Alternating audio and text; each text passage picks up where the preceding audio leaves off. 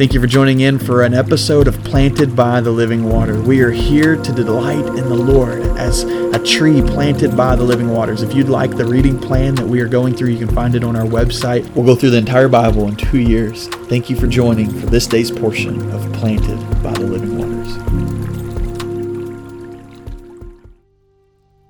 Welcome to episode 169 of Planted by the Living Waters. Here we are in Second Chronicles today in chapter 32, and here's what it says in verse 30. This same Hezekiah, so King Hezekiah here, blocked the outlet of the water of the upper Gihon and channeled it smoothly downward and westward to the city of David. All right, there you have it. That's the verse for today. King Hezekiah blocked the outlet of the water of the upper Gihon and channeled it smoothly down to the city of David you might think, well, what in the world? Why are we reading that um, today? Why is that the devotional text today? And I want to tell you why, because it's actually quite exciting to me, um, because it just reminds me that, that all of Scripture is true. That, that all that we read is true and that there is is not only just the truth that God says it's true but but that's historically true too and this passage here as you read it it talks about the channel of water being the outlet being um, cut off blocked and then channeled through um, to go downward and westward and what it's talking about there is the city there at the time had the water coming in the side on the outside of the city wall. And so King Hezekiah um, has this thought of if someone seizes us or someone wants to take over, they could just cut our water supply off and attack our water, and then we would be um, done for. And so he does this huge thing where he channels the water all the way down, um, actually to the pool of Siloam, you know, right at the south side of, of the temple, at the city of David there. And you say, How do I know that? Because I've been there.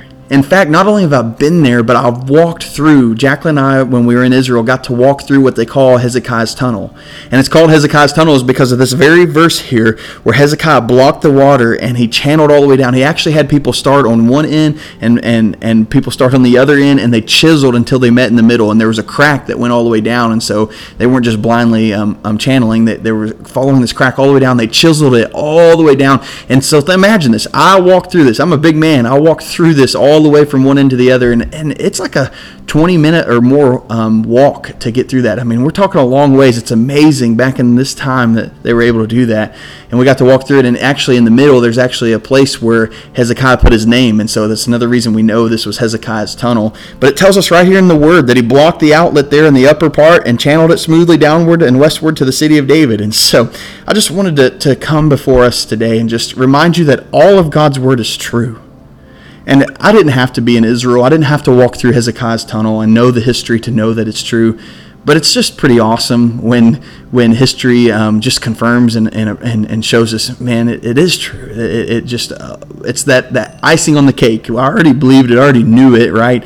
But when you see it and you walk through it, it's it's really amazing. And and uh, I wanted to encourage you today in, in some of these passages you, you read as you're reading through Second Chronicles, you're thinking, man, I, I don't even know what what merit this has. Well, just think of it this way this happened.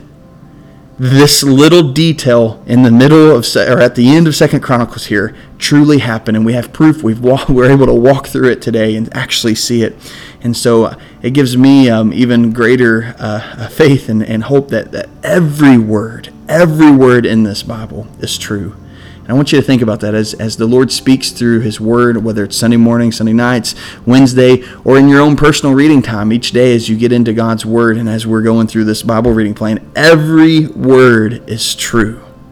So let's just go to the Lord in prayer with that. Father, we thank you for your Word being true.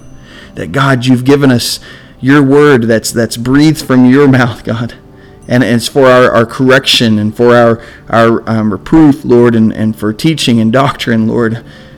But Lord, um, it gives us hope. And Lord, this passage here just just affirms um, just how true it is. To the smallest detail, it is true. And that means that to the greatest detail, when, when we look at Christ and what you did, Lord, for us, it's true. It's truly true.